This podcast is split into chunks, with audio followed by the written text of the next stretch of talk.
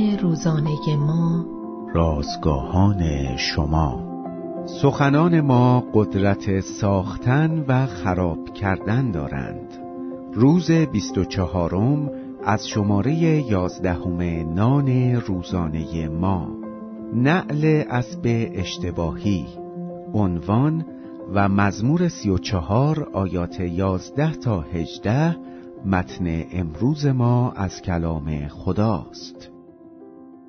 دیویس سال پیش دلیل شکست ناپل اون در جنگ با روسیه را به زمستان سخت روسیه نسبت دادند. یک مشکل خاص آن بود که به اسبهایشان نعل تابستانی زده بودند. وقتی زمستان از راه رسید، اسبهایی که گاریهای آزوقه را میکشیدند، روی یخ سر میخوردند و میمردند.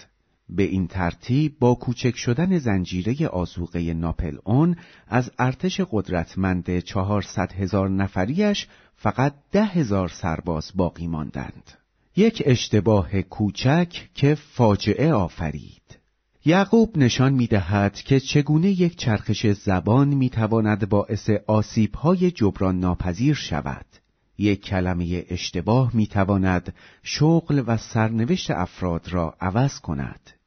زبان به قدری زهراگین است که یعقوب می نویسد زبان را کسی از مردمان نمی تواند رام کند شرارتی سرکش و پر از زهر قاتل است در جهان امروز این مشکل با فرستادن پیامک ها، پست های فضای مجازی یا ایمیل هایی که با بیدقتی نوشته شده اند بسیار آسیب زننده تر از قبل شده است.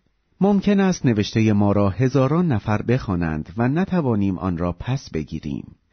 داوود پادشاه احترام و ترس از خداوند را به روش استفاده ما از کلمات ربط می دهد. او می نویسد مرا بشنوید و ترس خداوند را به شما خواهم آموخت. زبانت را از بدی نگاه دار و لبهایت را از سخنان حیل آمیز. راه حل او این است. راه های خود را حفظ خواهم کرد تا به زبانم خطا نورزم. دهان خود را به لجام نگاه خواهم داشت. خداوندا کمکمان کن تا ما هم چنین کنیم.